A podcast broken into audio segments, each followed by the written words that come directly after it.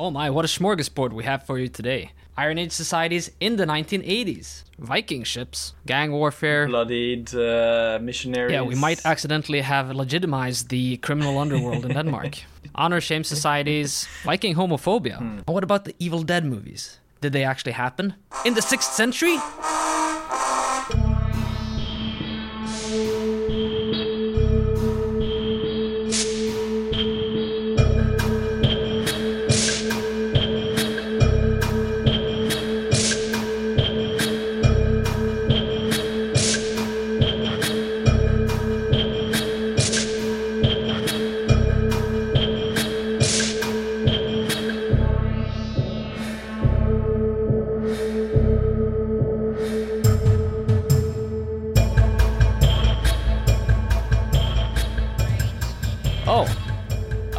This is another episode of the Brute Norse podcast. And who are you? Well, it's uh, an old familiar voice, I hope. From the Hyperborean plains Yes. up in Scandza. Scanso. Uh, finally got Axel with us again. It's been a few episodes, or maybe just one episode in between actually, because I haven't had much time to record. um, but uh, but yeah, yeah, we got Axel a, a new microphone, uh, so that he can. Uh, we don't have to actually be together in the same room to record. So I think that's for the betterment of the of the podcast, maybe. well, um, I would of course like to thank you for um, for essentially spending resources on, on buying me a microphone. So I guess that makes you my sugar daddy in a way. Uh, well, actually, I got that money from my sugar daddies. oh, that's uh, true. Yeah, trickle down effect. because I could I wouldn't be able to, of course. But um, but yeah, it's all thanks to the generous patrons. Well, so yeah, um, I'm here in New York. I'm Eirik Storesund, of course. You know, just so I have myself introduced in case you didn't know already, listening to the Brute Norse podcast. Um, from my little apartment slash recording studio slash textile mill slash wood shop. um, supposedly my home, but looks like somebody's garage. Yeah. And where are you? I'm currently residing uh, on the island of Karmøy, the island of our home homeland, if you will. Um, Yes, good old Karmøy. Little Karma, yeah. Um, Yeah. But you've been uh, you've been traveling around a little bit. yes, I've been a busy guy, really. Where have you been? Oh well, um, where haven't I been? Uh, no, I mean uh, this last year now has been quite a busy uh, year for me. Uh, I've been working at a museum for the better part of uh, well, nearly eight months, and it's been a productive year. And um, uh, the museum uh, is located in eastern Norway at a place called Hønefoss. Hønefoss, yes. Uh, which is um, an hour north of Oslo, which is the capital of Norway. Yeah. So what is this museum? Is it like um, It it's an archaeological museum, uh, but it has an o- open air uh, museum outdoors, which is a longhouse that is based on a longhouse that once stood there about two thousand years ago. Uh, during the early Roman Iron Age, oh far out? yeah. So, Um, so that's right up your alley. I Oh yes, it's, I suppose. it's it's definitely definitely up my alley. And um, so yeah, so I've been working there uh, as a museum educator, but also doing research. Yeah, but you had the the exhibit. Um, what was that like? Um, Uh, it's an exhibit uh, about the uh, military life in the Roman army. Of course, one of the most mainstream questions we get is, were the Romans ever here? Uh, that is, of course, in in Scandza in Scandinavia. Yeah. And uh, to the dismay of many a man, uh, we have to say no. Um, it is, of course, the other way around. Uh, and I think that's kind of fitting uh, narrative to how it is nowadays with people traveling down to, to the Mediterranean, drinking, partying, fornicating, uh, taking drugs, uh, which pretty much is like a, uh, drugs? well, I mean, there's the occasional uh, party drug or two, I suppose, many a Norwegian. Uh, they go some- Yeah, who knows what they did in the Mithras cults down on the Well, the exactly is what I mean. I mean, it's it's this is clearly a direct uh, link between now and then. Something never changed. A little bit more uh, fighting going on in those days, though. Oh yes, definitely. But uh, I wouldn't. Mean, wouldn't- I wouldn't Scandinavians get into fights Fighting is on the- though.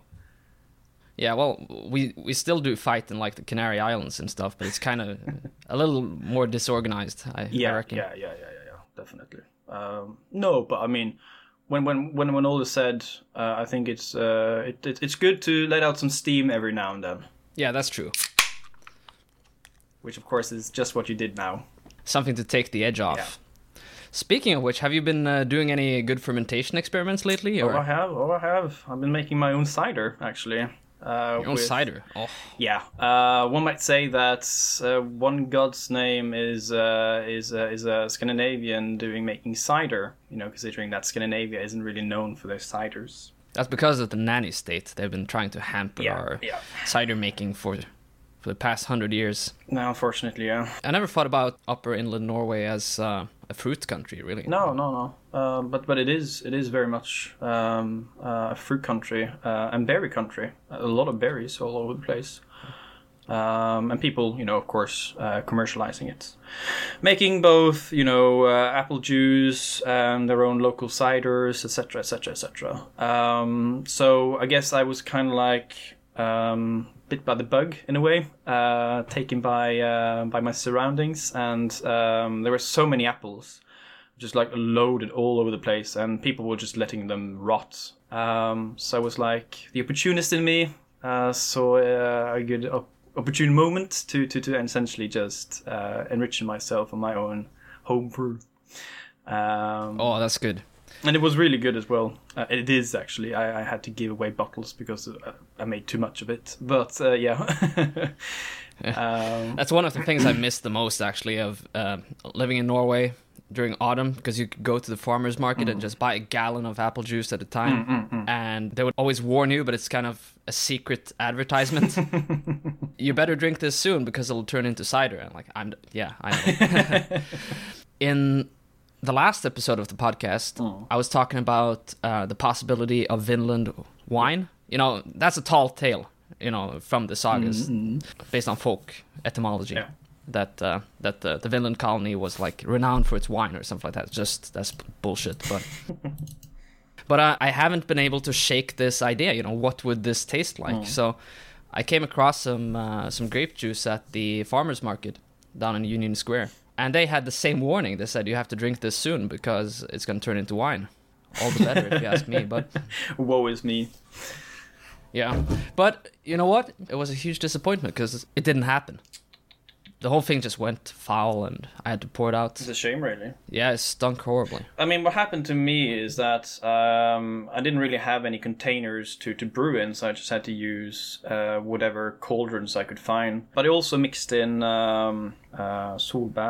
Um, Oh yeah, uh, solbær, solbær, solbær, solbær. uh, blackcurrants, yeah, blackcurrants. Um, Oh, that's nice. Yeah, it was really lovely. It has to be said though, what I first made was apple wine. It was stale, it was flat, it was very strong. It was uh, headache juice. Uh, in like the folklore surrounding brewing in Norway, Mm. that's some of the appeal of allegedly poisonous plants, Hmm. and that's the origin of the entire like idea that bog myrtle, which was a common additive to beer Hmm, traditionally, uh, that this is uh, dangerous, you know, because there's this idea that if it induces headaches, um, that's proof of how strong it is, Hmm, essentially. interesting. So a lot of the beers that people made for festive occasions um, was supposed to be very strong. Yeah. You know, that was the ideal. So anything that kind of gave them that extra buzz, even if they had to like uh, come up with this these urban legends almost, you know, to to make it more popular, that's what they did. When hops started um suppressing traditional herbs, that was actually one of the key selling points. Well, hops will preserve your beer; it will make it nice and bitter, but there's something narcotic about these other herbs. and of course, you know that's uh, uh, strictly not true, but Interesting. but yeah, Yeah, but I mean, I, I just have to say though that of course what I did use was my own wild yeast. I, I, I cultivated my own wild yeast, so it wasn't store bought or anything. Uh, of course, they, they tend to be a bit more unreliable. Um, so I did have one batch that turned into vinegar, uh, while the rest turned into cider. Um, Yeah. So so and it was it was essentially from the same batch, mind you, um, but in different containers, and they were all sterilized, etc., etc. But still, anything can happen with those wild yeast strains. yeah, Um, yeah, yeah, yeah. Well, I brewed before, as you well know, based on berries, essentially. And that was really, really, really good. Yeah, you talked a lot about your berry wine. Yeah, yeah, yeah, yeah. that was from um, was. raspberries. uh, raspberry wine.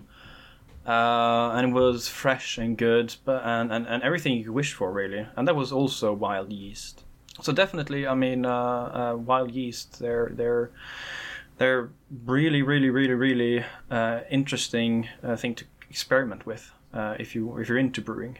I think. Uh, Yeah, a big question, you know, to draw this Hmm. uh, into a more historical territory. Um, there's the question of what did fermented beverages taste like in the past, and the big issue here is that even if you have a recipe, you need the correct type of yeast, and since yeast is an organism that just changes and mutates Mm-hmm. wildly, and often works with or against other microbes.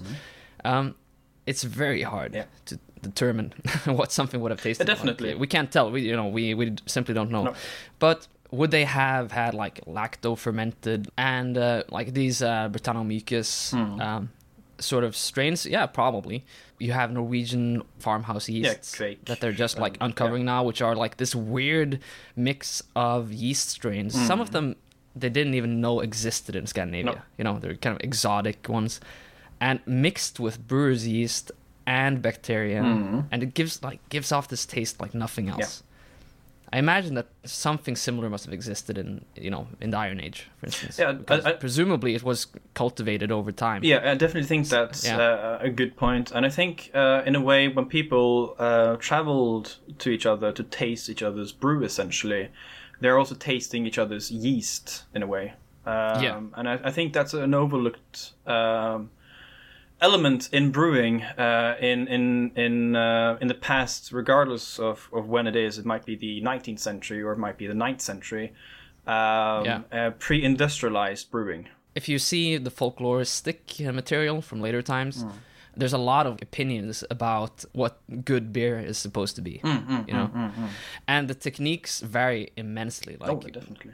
it's not only about like what is the grain bill and what did they add to their beer, but in the Viking Age, we don't even know if they boiled their beer. And um, there are techniques in Norwegian farmhouse brewing where farmers actually poured boiling water on the grains, which uh, w- on the malt, which is uh, actually from a like a technical perspective a horrible idea because it unleashes uh, these off flavors. Yeah, a f- foul taste, I would say. It's also the fact that like um, the enzymes only really work within like a temperature range, Hmm. and if it's too hot, you just kill it.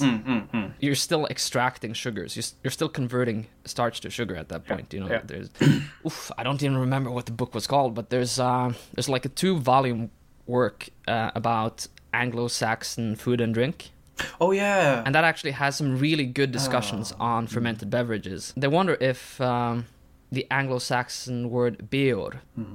Which is the same as Old Norse björ, current Icelandic björ, you know, we've lost this word in Norwegian. Mm-hmm. Yeah, yeah. But, you know, they ask if this could be a word for cider, you know, or what, what exactly was this beverage? Because it's often assumed to be a very strong ale. I don't even remember the author, but it was a. She speculates that it, could be cider. Then there's a question, you know, you need a, a cider press to make. Oh yeah, yeah, yeah, yeah. just- Uh, because yeah. it had, to be said though that making uh, uh, making cider is very time consuming because you need to mash Yeah. the pota- uh, mash potatoes. Yeah, you need to mash the apples. yeah. Uh, Yeah. and, and that and that's very labor intensive. and that's what we find. There's no specific cider tradition in in many areas because of that reason. But it you has know? to be said as well, though, that it didn't have uh, the orchards that we have from, uh, well, at least Yeah. no, in Europe from the Middle Ages onwards. So it would have been like crab apples uh, and, and, Yeah, yeah, and those kinds of apples. So they wouldn't have been um, essentially hybridized uh, with, uh, well, as far as we know at least, um, with apples from like Southern Europe or something, uh, where they have cultivated Yeah. apples. So these would have been less. Um, well, I mean, I wouldn't say less uh, available um, because crabapple trees seem to have been quite widespread at one point, uh, and then they receded because they got uh, cross um, uh, pollinated uh, with uh, domesticated uh, apples. And yeah, uh, so popular fruit yeah, at least. Yeah, yeah, yeah. But yeah, so I definitely think that uh, crab apples, uh, which of course aren't that really that big, could have been used for making cider. Um, Yeah. Or some, some But it's kind of speculative, I suppose. yeah, you of know? course. Uh, we'll we'll never have a certain answer to it, but it has to be said, of course, that in the Oseberg ship they did find apples, uh, which most likely were Yeah, crab yeah. apples, uh, based upon the rough estimate of their size. Uh, but they had, they had different. Uh, they seem to have had like a red sheen to them, uh, which would probably indicate they might not be that uh, feral, uh, to say that that wild, um, as, as is often the case Yeah. with crab apples, That's interesting. um, because they tend to be more greenish or yellowish tint. Another thing, like that, there isn't a lot of tradition surrounding in in Norway is, of course, uh, making wine as well, like berry wine. Mm. There are mentions of it in the sagas sometimes. There's um, specifically there's uh, talk about crowberry wine. Yeah, yeah, yeah. Oh, yeah, yeah, yeah. But to be frankly honest, though, I think uh, we have to take into account that the, these cultures, they're uh, um, agricultural societies. You know, they they base their, Yeah. their whole lifestyle uh, on farming. Berry picking back then would have been something you would do uh, when there's season for it, and you wouldn't necessarily cultivate berries. Um, No, no, no. Well, that's that's how it always ha- has been in in the Nordic. You know, it's it's uh, yeah, yeah, yeah. it's something you forage on certain times of the year, and you you know you send the kids out to do it or something. elderly or, or, or anyone that has spare time to do so. But it's like an addition to the kitchen, if you will. Yeah, yeah, it's a supplement. Supplement, yeah. And it's not something you, you, you base your whole lifestyle around. Like uh, with the vineyards, for instance, you know, in, in France or in uh, Spain or Italy. Uh, and that, that might Yeah. be more more more later introduction, in, in, in at least we, we know they did so in the Middle Ages, mind you. But uh, but of course, to to to smaller scale than we, what we would assume would have been um, common later on uh, throughout um, the 17th and 18th century, uh, as far as we can tell, at least. Yeah, Patrick McGovern has um, some thoughts about uh, the presence of berries in um, prehistoric Mm, Nordic uh, beverages. Like he says that it might be a question of um, availability of sugar. you know, Definitely. that you want to Yeah. up, you want to raise the sugar content to make a stronger product. But I think that can't account for all of it. I think No, no, no. because uh, this other scholar, Merryn Dineley, points out uh, quite correctly. I think you don't actually need any additional sugar sources when you have malt. This is very true. Yeah, know? yeah, yeah, yeah, yeah. Because you have enough starch, essentially. So yeah. Yeah. So if you have enough to make beer, you can make a stronger beer. You know.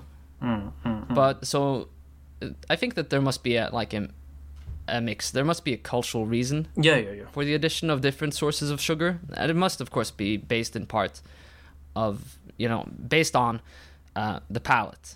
Yeah, and, and, and, and availability? What I would say, uh, regional differences, Yeah. because uh, you might have um you know, a lot of blueberries in an area. Or that what we call blueberries. yeah, yeah, what, what we what we yeah. would call blueberries, uh, which is yeah. uh, the uh, the Yankees don't call it that. no, exactly. Uh, Um, and lingonberries has quite a presence in the yeah, yeah, in the early material. And uh, one thing that is kind of surprising or interesting here is the presence of uh, resins and uh, pitch.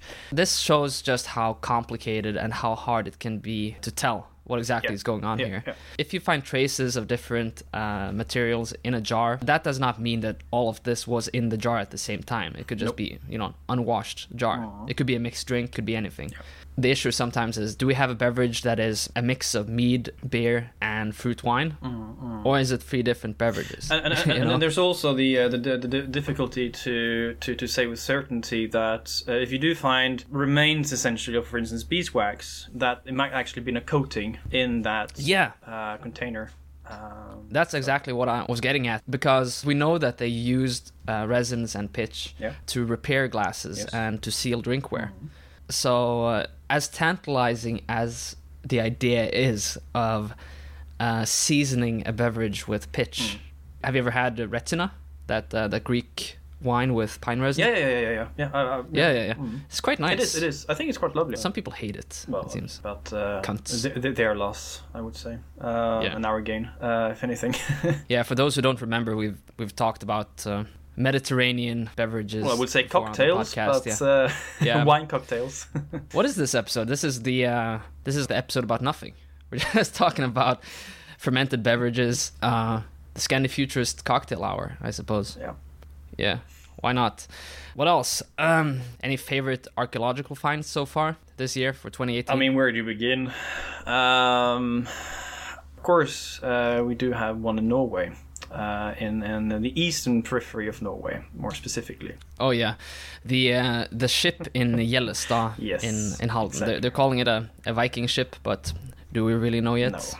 Uh, it's clickbait, isn't it? Uh, do they have any idea about the dating for it yet, No, or is it uh. I mean, still? it's a relative dating based upon um, the the area essentially, uh, and what has been found during um, metal detecting surveys. Yeah, they found some remains of longhouses as well on the site. Yes, yes, yes. Yeah. yes.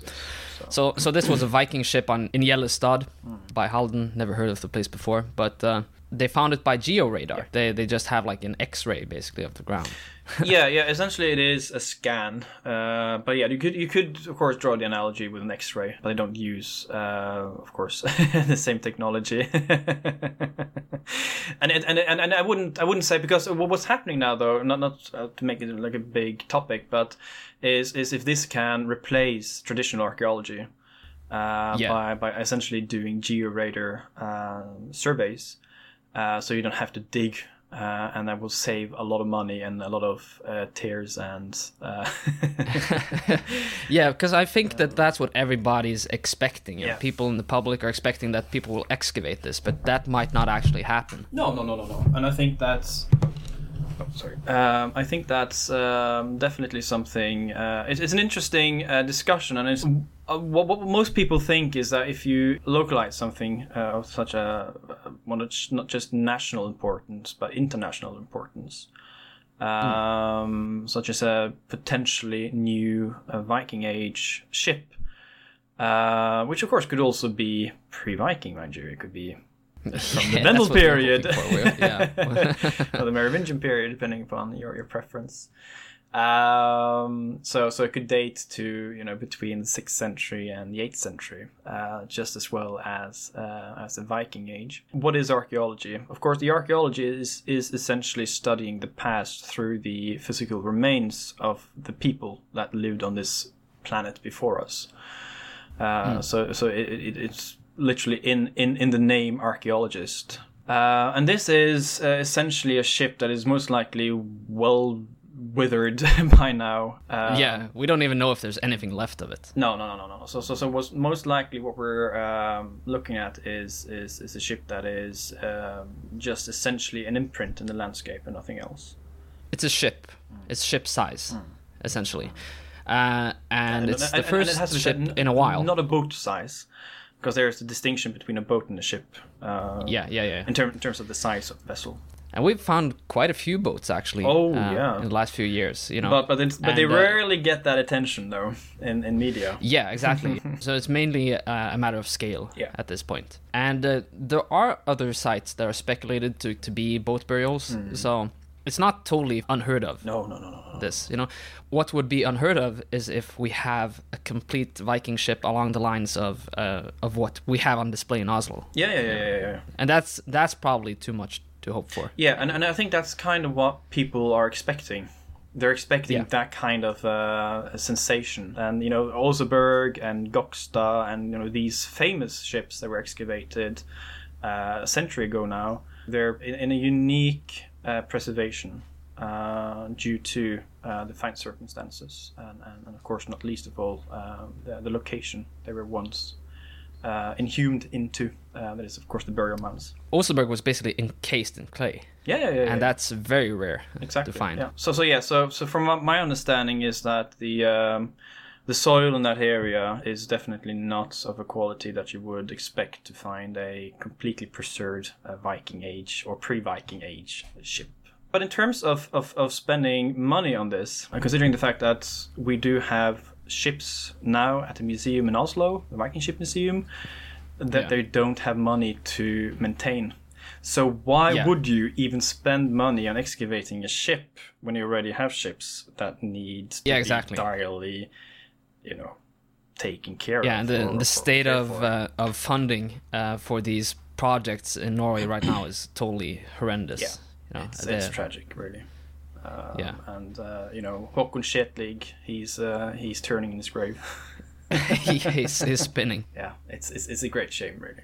Uh, but I mean, uh, of course, I don't think it will come to that uh, where where the ships will deteriorate uh, in such a way that it will be nothing left of the ships. Um, and and if you were the prime minister, you wouldn't want that on your resume. You could say it happened on your watch. Oh yeah, but that's uh, that's uh, that's one of the risks they're running, I suppose. Um, yeah, I guess. I remember, I remember the first time I went to the to the Viking ship museum, Mm.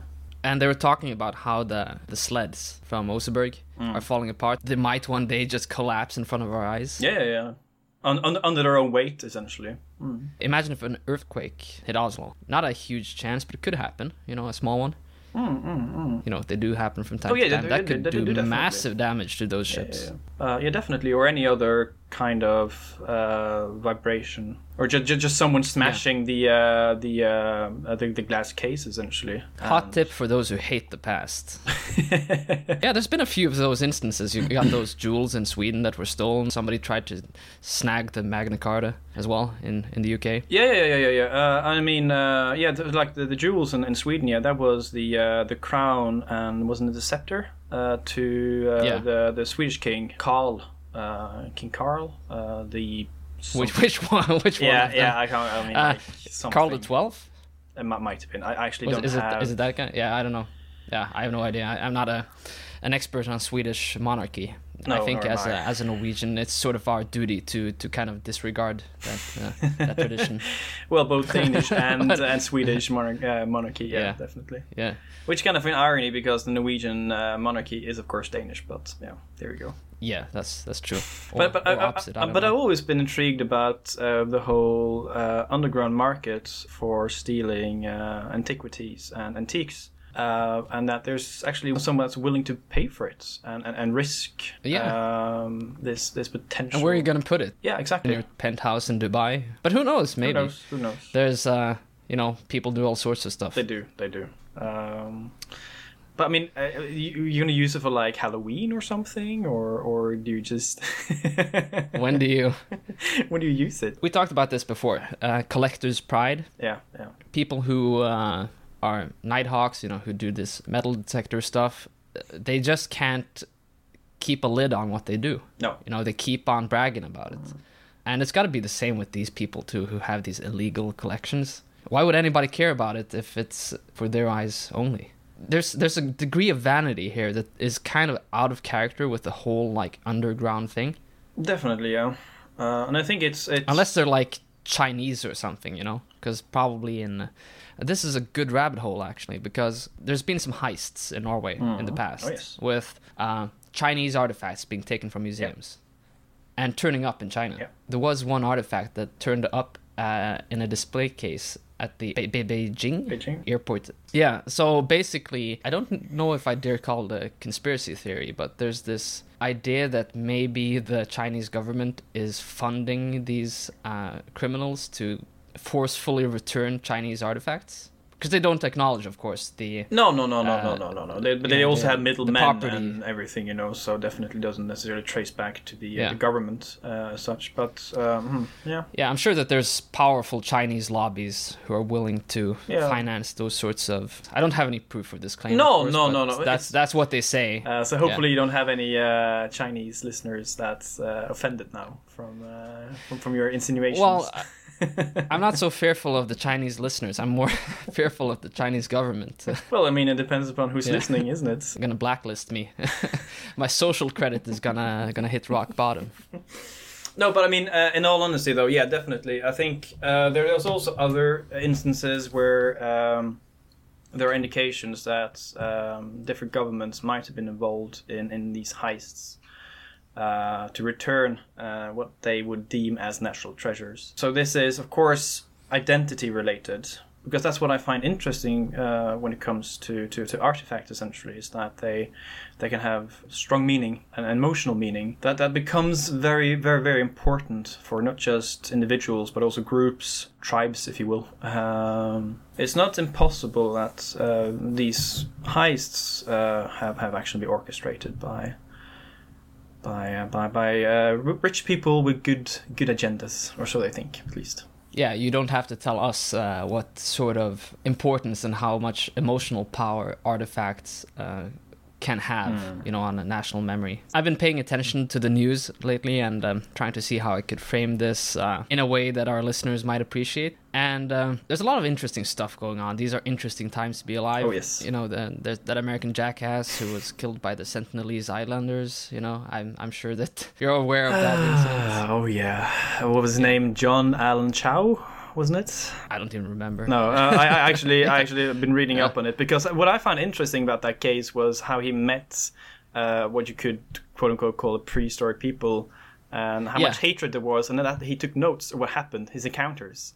So he described what happened essentially, how they reacted What? to his There's, presence. Yeah, yeah, there- he, he, there's sources left. yeah, he wrote a journal. Uh, I think it's like 13 pages. Um, and he sent a letter back home to his parents as well, uh, where he then goes on to talk about if they kill me, don't hate them, show show kindness, show What? mercy. Yeah, yeah, yeah, yeah, yeah, yeah, yeah. Oh, that's crazy. Uh, so, so we do have written accounts, his written accounts on his uh, of his encounter uh, encounter with the natives, if you will. Yeah, that's bizarre Exactly. because uh, it must have been lost in all the memes about uh, missionaries or whatever. but uh, what is fascinating about this, because this ties directly into one of the previous episodes that we made, Mm. and uh, this is that uh, the Sentinelese only entered the Iron Age in 1981. Yes, it's very fascinating. I think that yeah. But, but that but that's also kind of rings true to how it was in much of Africa. Uh, they never had a Bronze Age. They, Yeah. they went from the Stone Age directly to the Iron Age. Yeah, So, exactly. Okay, so the Sentinelese are notoriously aggressive to all foreign contact. Uh, every once in a while, somebody will like pop by to see if they're doing okay, or like try to establish contact with them, and they'll just you know fire a barrage of arrows at them.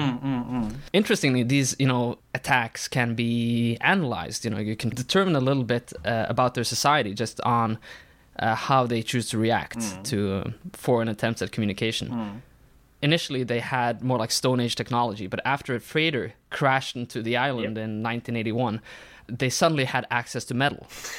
so they started making metal spearheads uh, and and But, but uh, mind you, scrap arrowheads. scrap metal. Yeah, so it's kind of like this cargo cult, the sort of thing going on where they uh, they don't have the technology to produce metal, or they don't have smelting, No. but they've created some sort of like crude cold metal smithing or something Yeah, yeah, yeah.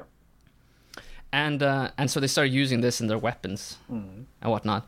It's kind of interesting how militaristic this society is because there's maybe 500 people Uh, there, in this uh, entire. there, there, there, there's a lot of different uh, thoughts on how many people there are, or, or, or, or guesses. Really, it ranges from about Yeah. 50 to 150. Some say 200. We don't actually know how many Yeah, okay, people. yeah. And the island is, is, is approximately the size of uh, Manhattan, from what I uh, understand. So, okay, yeah, that's that's not a large. Uh, but lar- like- large enough, like- though, mind yeah, you. Yeah, And, and there are also instances where they had group sex. Apparently, they had like gangbangs on the uh, Wow. on the beaches in front of um amazing. foreigners.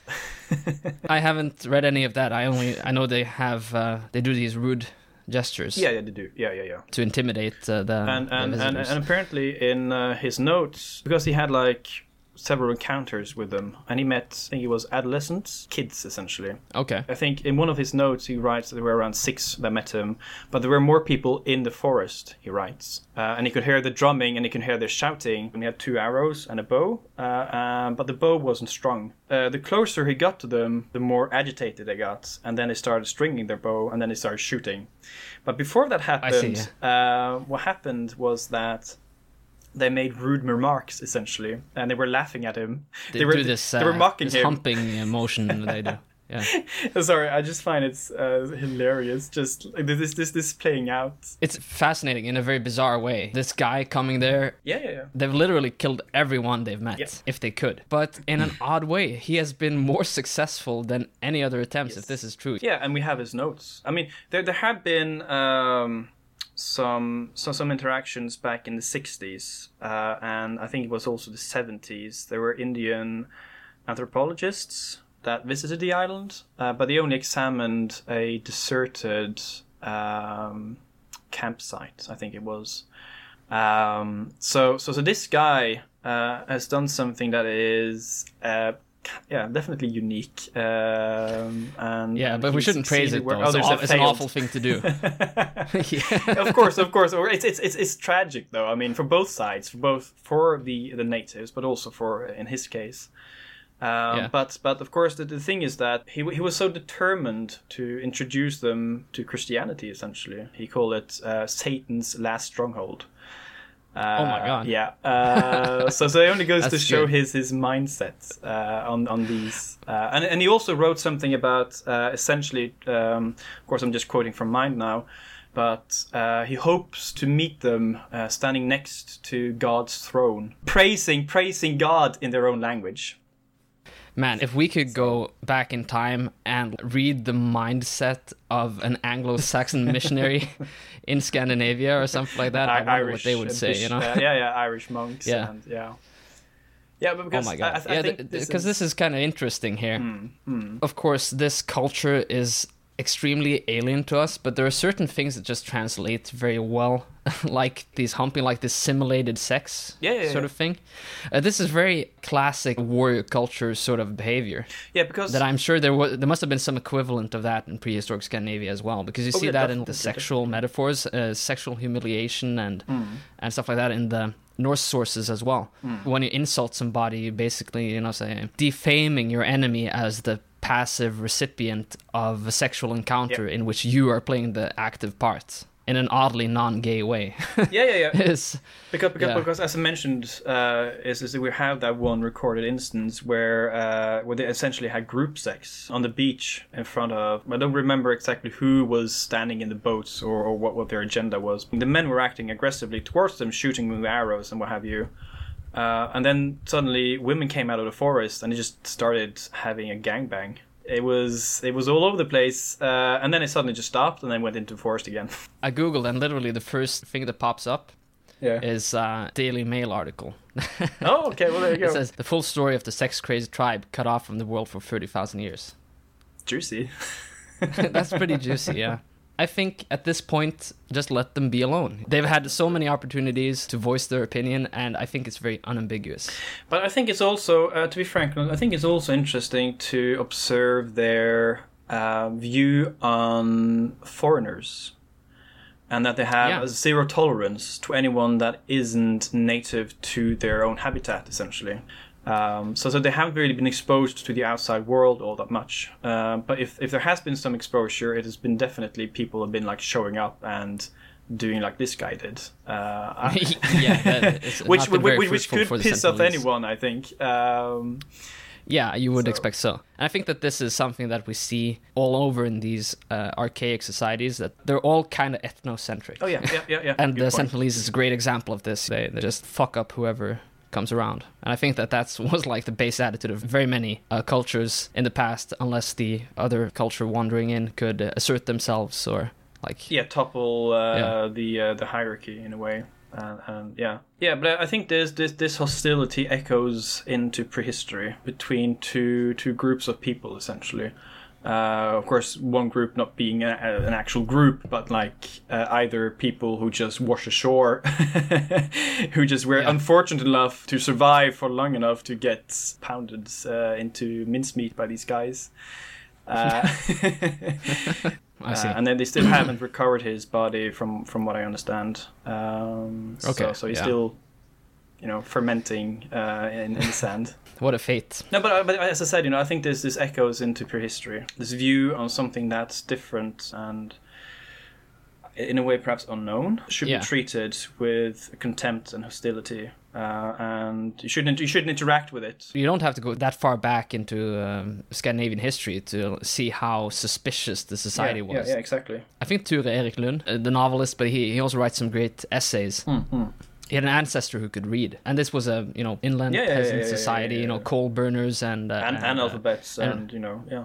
so this guy could read, and this was apparently a huge social problem in the, in his local community. People were very hostile towards this guy doing this shit that none of them could, Yeah, but it also and that didn't play any function in their local society that much. yeah, exactly. Yeah, And it's also like it's, it's sort of like this uh, aspect of knowing your place, which is very important in Norse society. You always have to Oh, know yes. uh, when to do this or when not to do that, Yep. and you have to have a reason for doing whatever it is you do. Mm. You know, we tend to think because modern society is so easygoing that uh, that people have always been so. There, there was no chill about certain things, No. especially things that didn't make sense to people.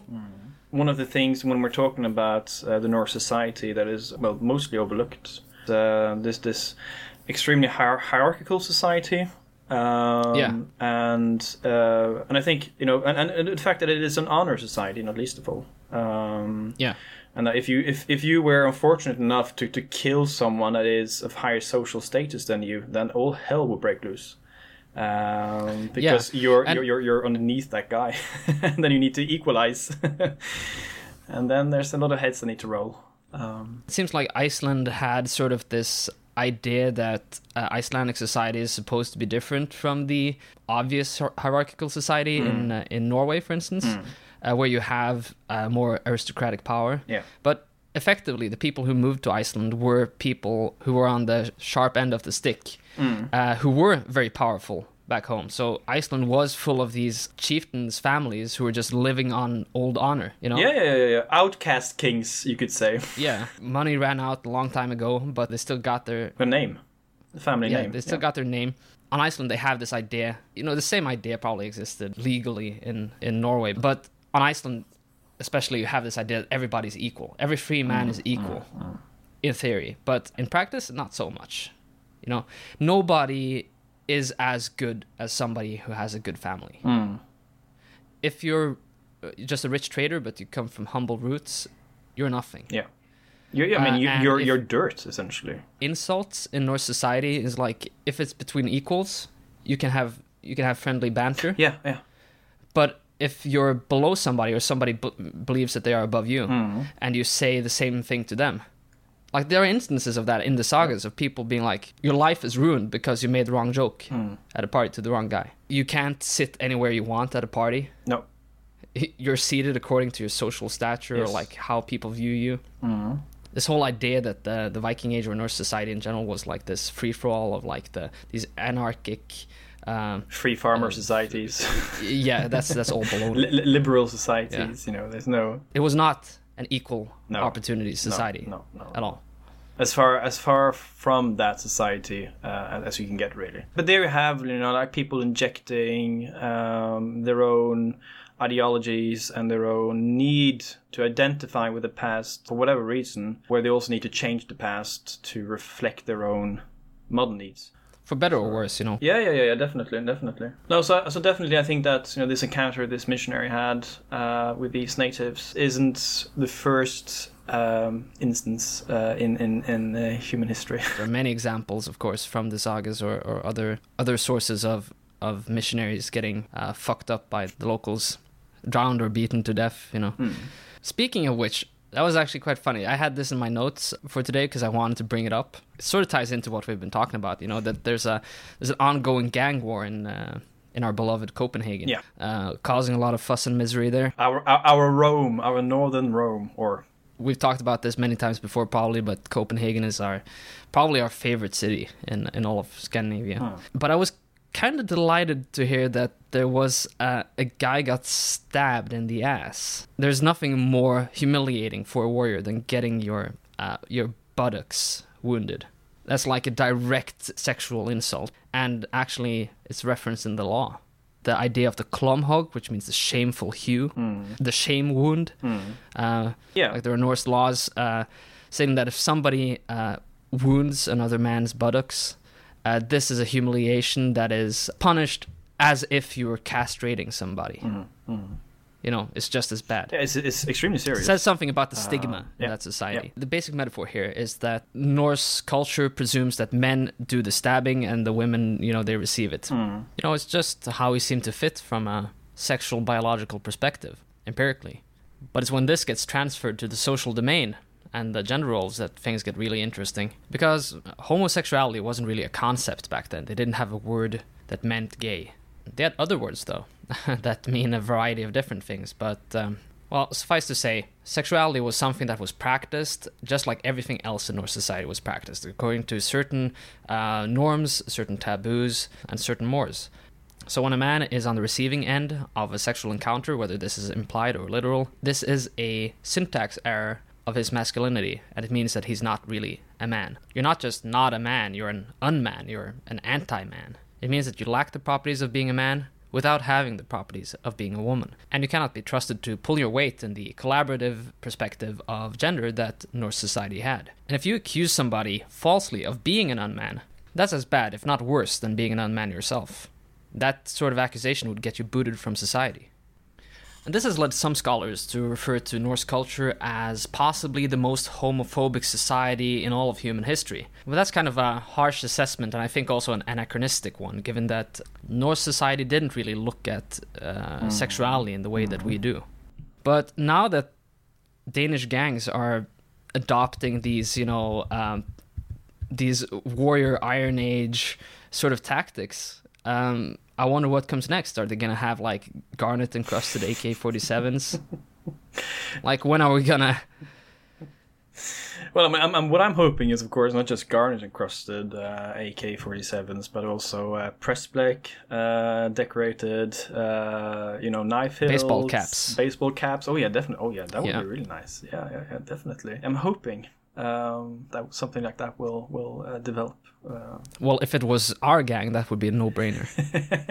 but um, we're talking as if this isn't the case, but actually, like this is a huge staple of gangster culture already. This display. Mm, mm, you know? mm. Yeah, I mean, the thing is that you display your wealth. Uh, you, yeah. dis- you just display your power essentially through what you're wearing. Um, and it doesn't, it isn't necessarily through actual um, precious metals or precious stones. Of course, it's more like brands and stuff like that, but it has more or less the same um, connotations, I would say, as, as actually wearing uh, precious metals. If we tried, we could come up with an endless amount of parallels between gang warfare and Iron Age warfare. Oh yeah, yeah, yeah. But also, but also where you have uh, endemic warfare, uh, yeah, where you don't exactly, necessarily yeah. have like people actually getting stabbed and, and killed, but you have like people just showing muscle and, and having yeah. an enemy just to have an enemy because then you gather people around you. You know, it's like a rally. Yeah, you point. need to. Uh, so. It's it's kind of like this, uh, like a like a piece of wood can't burn on its own. It needs something to reflect upon. You know, mm-hmm. so you mm-hmm. mm-hmm. build a little fire. The equivalent of this sort of stuff, like these minor raids, is like I, I don't know, like chucking hand grenades, which is like a thing in, in Sweden now, you know. yeah. Using hand grenades as a as a means of performative display almost of your mm, mm, military mm. potential and uh, and warrior uh, prowess in a way, I would say also. Yeah. Definitely. Yeah. Um, so, so, so yeah, definitely. I think there's a lot of uh, parallels and analogies uh, one can draw between, as I said, the Iron Age societies, be it Viking Age and be, definitely be pre-Viking. Well, it serves to demonstrate the point that this very pleasant, high trust society that we live in is sort of an anomaly in, in certain ways. Well, I guess it is and it isn't because uh, our ancestors were desensitized for violence and there was a high degree of suspicion in the society. I think that you know the the local community was very strong because that's the thing. You know, there's a high trust within your community, but there's a like there's the base expectation outside of it is zero. Yeah. Yeah, yeah, definitely, um, and and of course you also have to to to um, touch upon the fact that um, you know the, the family uh, and and the clans played a much larger uh, and important role back then. Um, and just going back to the 18th century, 19th century, you know, uh, this still plays a role, which of course has um, uh, since then uh, fallen more and more and more out of use, and become more and more archaic in a way. It's like yeah. you're, you're you're tied by blood, but in name or, and, and in, in in actuality, but uh, but it doesn't really um, weigh you down as, it, as it might have done in the past. Um, and we have a lot of sources that deal and touch upon this um, uh, of, of, being uh, related to, uh, to to an asshole essentially, and and, and how you, and how you have to yeah. protect that asshole. it makes the the Norse approach to family a bit unique, also is that your family is defined through the individual. Mm. Uh, so, two siblings only have the same family network until one of them gets uh, married. Yep. Uh, like me and my wife, for instance. Mm. in in the Icelandic perspective, um, we are both uh, part of the same network now. Mm, mm. You know, uh, but my brother might not have the same network. No. Uh, and then you have like then it becomes like a range of priorities about your um, like who your loyalties are. Yeah. You know, well, yeah, it's yeah, okay. e- every time there's a conflict, you know, and and in a society where people are many people are related to each other, it's very easy to create conflicting interests. Mm, mm, mm, mm, mm. It's your duty to uh, to be able to help your family to a certain degree, or you or you have to support them in conflicts and stuff like that. Uh, but there are also situations where there's direct conflicts between family members. Mm. Uh, it's, it's it's interesting to reflect on it. I think, uh, especially Yeah. since that we're, we're we're we're putting our nose into the past as much as we are. Um, You you have to use. Uh, Yeah, that's kind of interesting Uh, because I, you know, I had uh, back in Norway, I had the opportunity to actually discuss um, the sort of conflicts that arise in the sagas with uh, Afghan people, mm, mm, mm, and uh, they, it seemed to resonate with them because that's the sort of conflicts they might be familiar with. Well, Yeah. not, not completely, of course, because uh, in their society there's a lot of religious conflict, of course. Sure, sure, sure. We- We've had that in Scandinavia as well, but Oh, it's a different kind of thing going on. yeah, yeah, yeah. But this uh, idea of like warlords, um, violence between families, feuds, that sort of thing is very um, relatable Hmm. to people. But also the, the the concept of honor, uh, how you protect Yeah, course. yourself and and then your family, and then you have oh oh then you have the yeah, spiral. th- this this idea, like in it, because in, in Western society, violence is always the last resort. Uh, but in Norse society, it was a palette. It was a tool that you could use. oh yeah. and very often just the the norms of society, the rules of the game, Mm, mm, are just in a manner where you don't really have a choice mm, about um, um, avenging a relative's death mm, mm, mm. or uh, punching somebody in the face who insulted you. You know, it's because if you refuse to do these sorts of things, you're inviting other people to abuse you, basically. Yeah, yeah, yeah. Uh, But also, when you make a promise, uh, you have to stick by it, uh, regardless. You need to stand by your word. Yeah, yeah, yeah. And there, there's this one saga. Uh, you, I- I'm, I'm pretty sure you know more than me do. I can't remember from the top of my head. Uh, But it's uh, about this guy who worships Frey. Uh, Oh, yeah, reference. yeah, yeah, yeah, Uh, yeah, uh, Did you remember his name? Yeah, the saga of Ravnkel uh, yeah, uh, Freyskog. yeah, yeah, yeah, yeah. Uh, uh, yeah, uh, Ramkjell Yeah. Freyskoda, where where where he, uh, you know, is a uh, well, I would say devoted uh, worshipper of, of Frey. But yeah, so he has a horse, and he he devotes this horse to to Frey, uh, and he's the only one that can ride it. Uh, and then there's this the shepherd. This boy, this uh, low status boy, who who who uh, who then needs to, to collect the sheep, uh, and it's you know getting late and he needs to get it, the job done and uh, on the pasture there's several horses and this is the only horse that he can ride because it's docile enough yeah, uh, yeah. and then he rides it uh, until it breaks a sweat and then uh, when he's done he he jumps off the horse and then runs back to the farm and of course then you have uh, Ramchel who then you know realizes that someone has rid his horse and then uh, he you know he knows who it is and then he Hmm. travels up to the mountains uh, where the uh, the sheep is and then um, or up to the hills and then where the sheep is and then uh, of course he finds this this chubby teenager Yeah. sitting on a on a fence or something and then he just literally just jumps on top of it and he you know plants the axe in the skull it's essentially like a drive-by shooting but ride-by chopping right by chopping, I like that. Uh, what the sagas are often describing is worst case scenarios. hmm. And it's an affirmation and a critique of society, in Hmm. a sense, because it's better to do what you said you would do, even if it has horrible consequences, than making promises that you can't follow through. Yeah. The sagas are full of that sort of stuff. People who are forced under circumstance to do this and this. Even though, like, arguably it would cause less suffering to just not do it. you know? yeah yeah But yeah But but but fact fact of the matter is that um, that definitely I mean you have to uphold uh, the promises you make, uh, and uh, by not doing so, then then then you're essentially the uh, the weaker part uh, in this in this um trade, if you, if you will.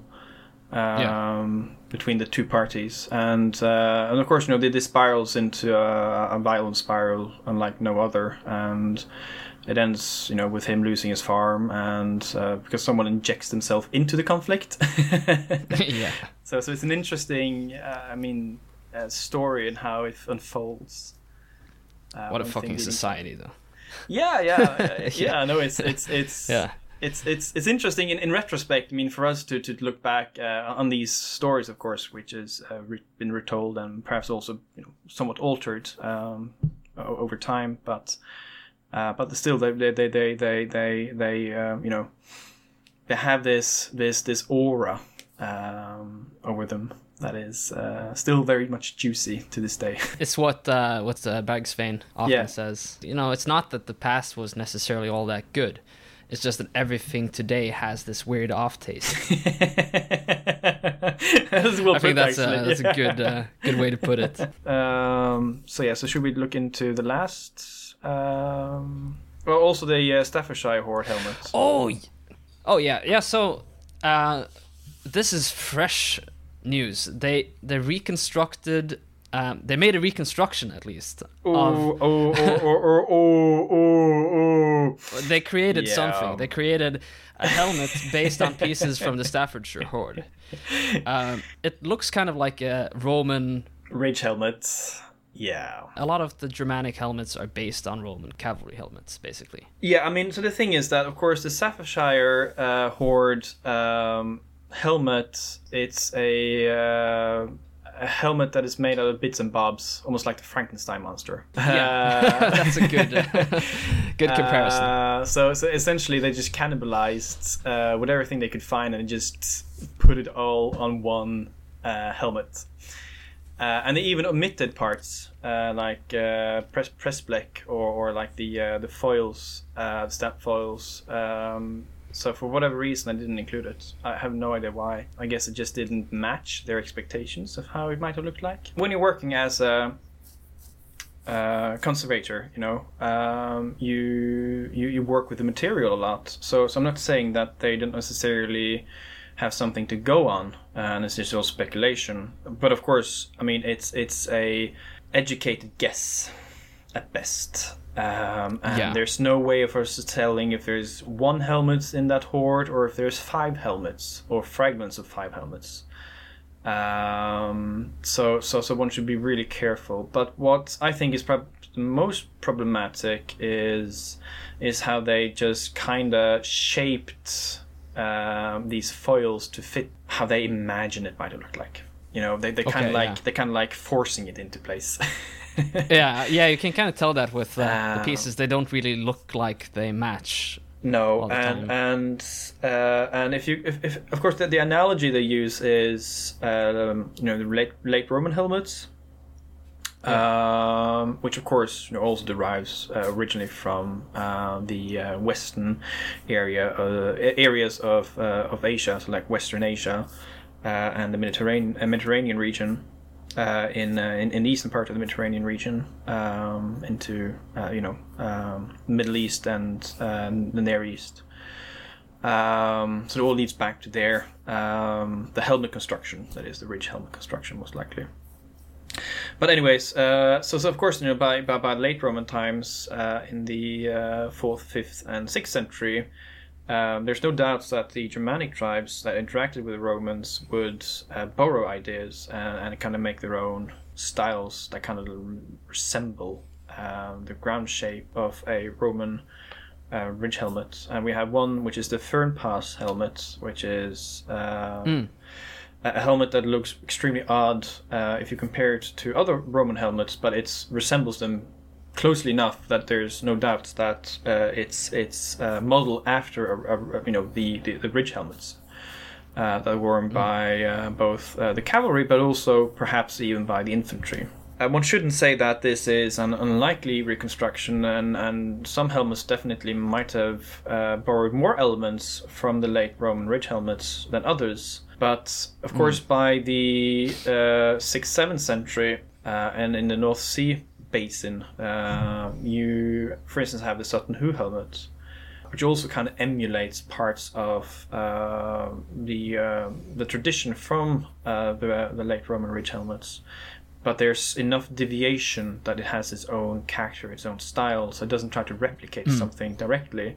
Uh, and a lot of scholars would say that uh, the Sutton Hoo helmet is definitely a Germanic take on a Roman ridge helmet. Um, yeah. so so so they have their own identity now. Uh, they don't need to emulate uh, the the ridge helmet, um, um, like for instance with the Fernpass helmet. Uh, of course, that one is also heavily restored, so uh, one needs to take that into account when, when, when one looks at that particular helmet. Yeah, of course, yeah. So you're also injecting and you, you're using analogies um, and comparisons with other helmets and, and fragments of helmets um, to, to, to make you know even a restoration. Um, but yeah, so so so definitely, I think that the uh, the the Staffordshire Hoard helmet is uh, is uh, telling a story where the uh, the team that worked on the reconstruction uh, kind of wants to make it Romanesque, Romanish. Uh, Yeah. they're playing on that the card heavily. Um, and um, I'm not saying it's it doesn't look nice. It looks blingy, uh, blingy shit, really. Uh, it's, Yeah. it's, it's, it's, it's, it's, it's, it's definitely a nice looking helmet, but is it just a guesstimate? Is it just, um, you know, uh, essentially a fantasy helmet? And, and, and, and, and definitely it is, um, to, to be frankly honest. Um, Yeah, because this is a bit of a slippery slope, I suppose. I, I think that uh, this was um, this door was sort of like uh, opened, uh, especially perhaps by Wulfheodenas, Oh, yeah, who've been yeah, doing yeah. their their their um, tentative reconstructions uh, of Hmm. helmets that could be based on very uh, careful. Uh, like s- stepping around and kind of like looking at different pieces of helmets that Hmm. you know where the rest of the artifact doesn't really survive Yeah. and looking at iconogra- iconography and just Oh, yeah. you know putting together something that c- could be Hmm. and they've done it very tastefully and very carefully i think. Mm, but this opens up also like new questions about um, where does it end in a way? Yeah, uh, and I think that's definitely uh, what the issue is concerning this reconstruction is that also by making a reconstruction, you're also making a statement in a way. Uh, you're telling that this is how it looked like. Uh, that's not to say that they can't like revise the helmet in the future, make alterations, uh, etc., as they did with the Sutton Hoo helmet, for instance.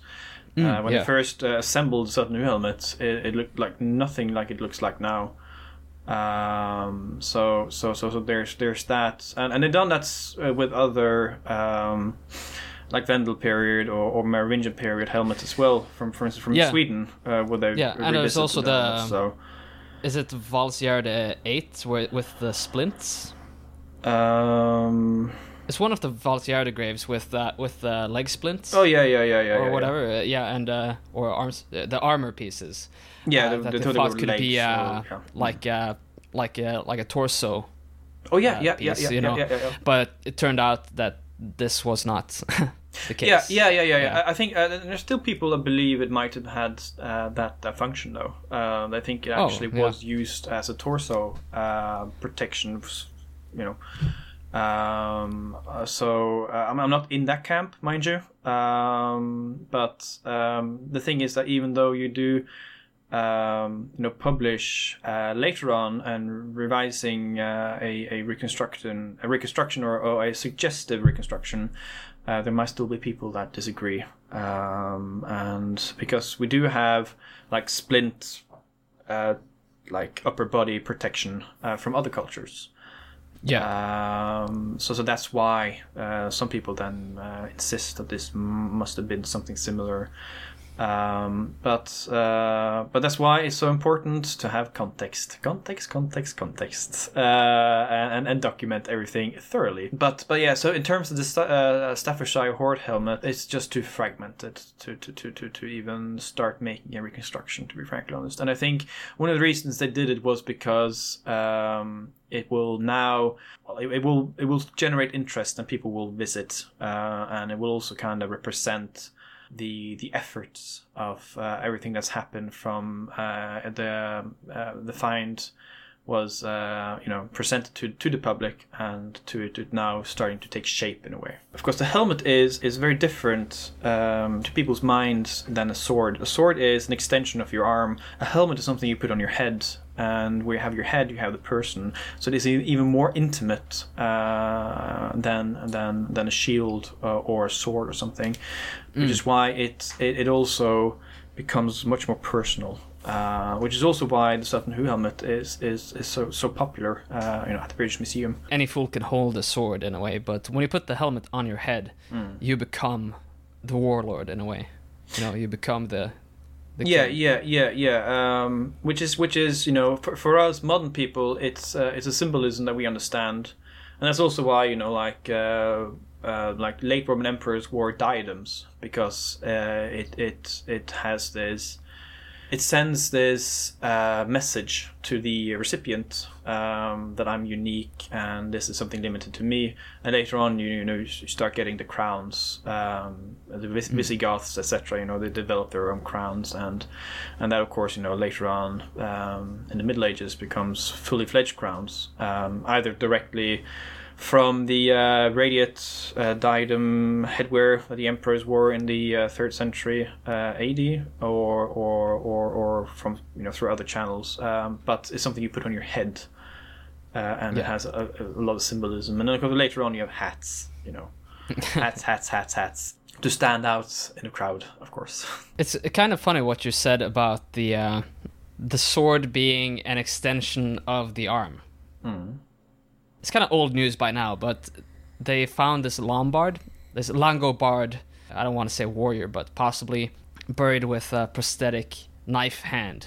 Mm, Woodley. Mm, mm, yeah. mm, So a Longobard male, buried in the sixth century. Uh, somebody, I wouldn't say chopped his hand off, but he amputated his hand. His his hand was amputated. Yeah. There's no other he, way to he, say he did it himself, of course. Yeah. no, but yeah, definitely, he, he he lost his hand. We don't know why. It could have been a battle wound. Could have, you know, mangled his hand some other way. But the thing is that there seems to have been a prosthetic knife that he added. Very Mad Max ish. Yeah, very, very much so. and one of the things that kind of amazed me there is that I think people imagine this as so now he can kind of continue on fighting. But the knife here uh, isn't exactly something that I would like ride into the battlefield with. I think. No, and, and and we have to keep in mind that the knife is a tool. Yeah, he could have used it to eat with. you know. Literally, yeah. Uh, it reminds us of Evil Dead, of course. You know, Oh, oh, with yeah, uh, with with Ash, you know how he loses his yes. his hand and he gets the chainsaw Mm. attached. Before this came to light, you know, I was already drawing comparisons between uh, Evil Dead and Egil Saga Einhenda, Mm, mm, mm, mm. and that's that's a, that's a legendary saga about a guy who gets his hand either bitten off by a giant or uh, it's chopped off. He loses his hand anyway. It's mangled. Uh, he, he saves a dwarf baby or something, a dwarf child, which is a bizarre concept, really. A dwarf child. it's not something that we usually uh, think encounter of. in- uh, a lot. yeah. No. and in return, this dwarf, you know, dwarves are good smiths, so uh, he makes him a sword hand, an attachment for his for his arm, so that he can go on, you know, and chop people up. Egil Saga Einhenda is absolutely one of my favorite uh, sagas in the entire Old Norse corpus. Uh, also because it's such a burlesque tale, it has so many uh, clever and funny little twists. Like there's a there's an instance um, in the saga where he uh, he receives help from a from a giantess, and he takes a ring off his hand and he offers it to her, and she's like, "I'm sorry, I can't receive this ring because my my mother will think I'm a whore." Oh yeah, yeah, yeah, yeah, yeah. That's true. Yeah, It's a parody of another motif, yeah, yeah, yeah. yeah. uh, where um, um, Sexual favors by yeah. yeah, exactly, because there is a pornographic saga called Bosa Saga, Oh yes. which is not very good, but like much of the story revolves around the protagonist going around uh, basically sleeping with with princesses, and he crawls into their bed at night, and uh, they all refuse him until he pays them off with a gold ring. There seems to be like this motif that sexual favors are bought with gold in in the sagas, and this is kind of alluded to maybe in in Egil Saga Einhenda. Which means literally the saga of Egil One one, hand. hand, yeah. yeah. Um, but it's great. It's also the first mention in world literature, I think, of digital chess. Yeah, no, Really? Um, yeah, digital chess. It's a magical board game. yeah, but but but, but, but chess, Yeah. chess. Okay. yeah. Well, not uh, chess. no, it's it's a Yeah. board magical board game. Yeah, without it's a- specifying what kind of board game. Because there's this part of the story where the protagonists meet an old giantess, basically, and she starts talking about how she had to go into the underworld and sleep with the chieftain of the underworld, like the devil basically. But the devil is Odin in this story. yeah, of so- course, of course. yeah, so is. a, yeah, this is like Odin, Prince of Darkness. But she she goes down there and she has to retrieve a magical board game where the the pieces move by themselves, and you can Oh. play play against the game itself, like the AI. so yeah, to yeah, yeah, yeah, yeah. Uh, and uh, she tells about all the ordeals she had to go through with uh, Thor and Odin in Mm-hmm. the underworld, and basically they're just like painted as these sexual s- sadists, and they tear her skin off and light her on fire or something like that.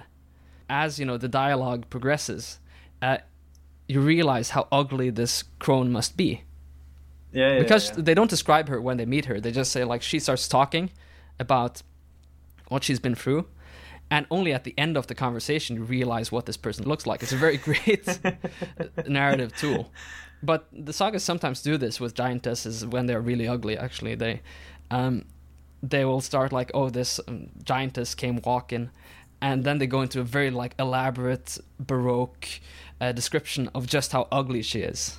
You know how horrifying it is to see her, um, and they will maybe finish off with an understatement. I think I think it's Grims saga Lodinkinna.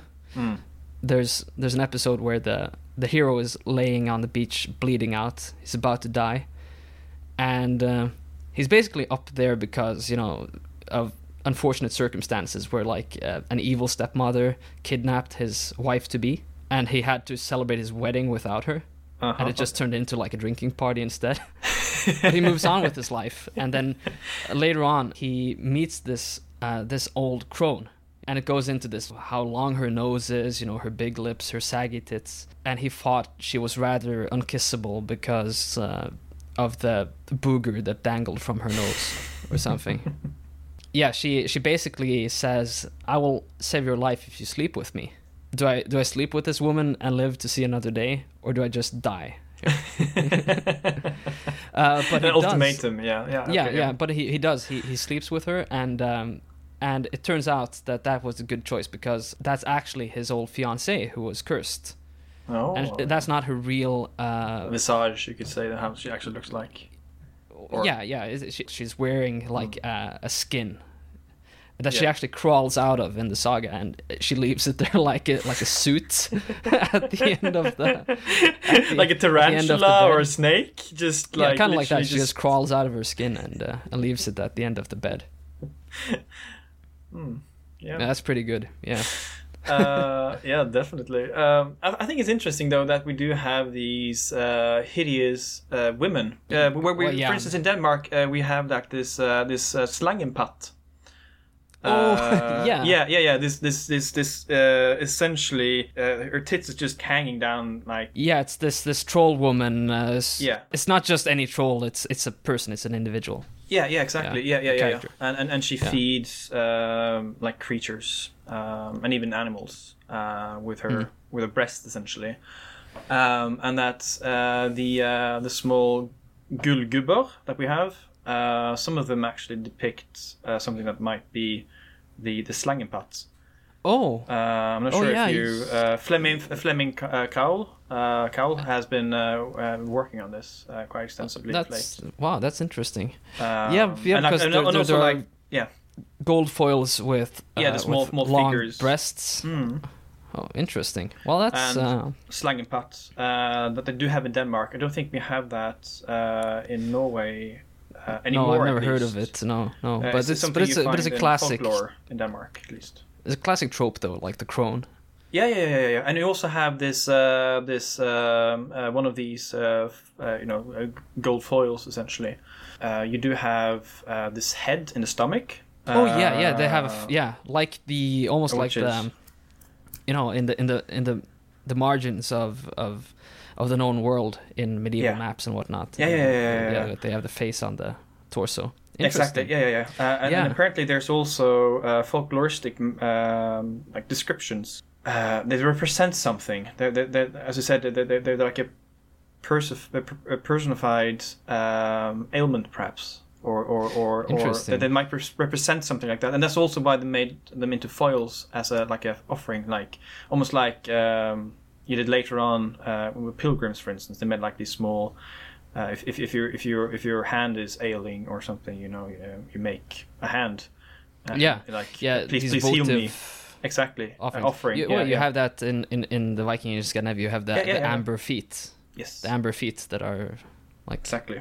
either worn as amulets or or sacrificed. Yes, yes, yes. And you even uh, before then in, in antiquity, you had like um, uh, if you were pregnant, uh, like women that wore like these amulets uh, shaped like a vagina, essentially, uh, or a vulva, that is, of course, um, and uh, that the pregnancy would uh, go as planned. You're putting your hopes and your everything into into the amulet. I, I guess it doesn't hurt. Uh, is, is the thoughts, you know. So so, so these uh, these these small foils, these gullgubber as we call them, Yeah. uh, might might symbolize something like that.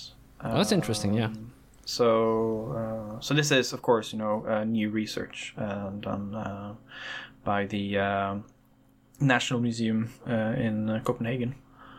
Um, done by Flemming Kaul. How do you pronounce it in, in English? Jeez, we gotta wrap it up. We've been going Yeah. at it for a couple of hours. Yeah, yeah. Well, it's more than just a couple though. Good run, good run. for listeners, it'll be just about one hour maybe. But yeah, we fit a lot into this episode as usual. Yeah, I think I think definitely we can uh, draw a line in in the sand now. And if anybody crosses, we kill them. Well, I think that's pretty much it then. Uh, so thank you for having me on yet again. Thank you for coming. Oh, that that's you know we need, we need to ask. Oh, Of well, I won't stop. I'll, I'll, I'll definitely always show up Oh, whenever you better. whenever you need me to to to to co-host uh, Brute Norse. You know, just let me know. Yes, and I certainly will.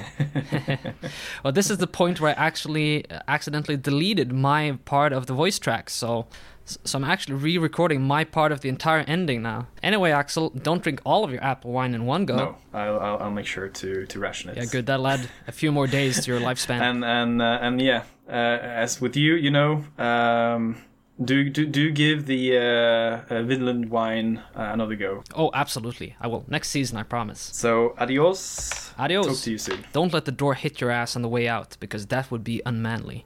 As for you, dear listener, if you don't support the Brute Norse Patreon, that's okay. But I would be mad happy if you did. It is your patronage that allows me to upgrade my equipment, buy research materials such as books, and produce more content more varied more often. And it helps me sleep a little better at night. But you can also support the project by sharing articles, writing reviews, or introducing a friend to the podcast. Thank you for listening to this episode of the Brute Podcast, where we've been walking backwards into the future. Tack för mig. God kväll.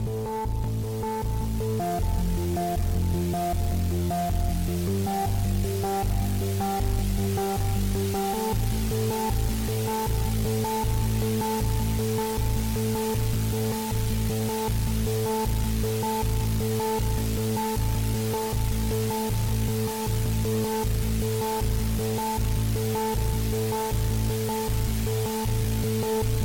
you.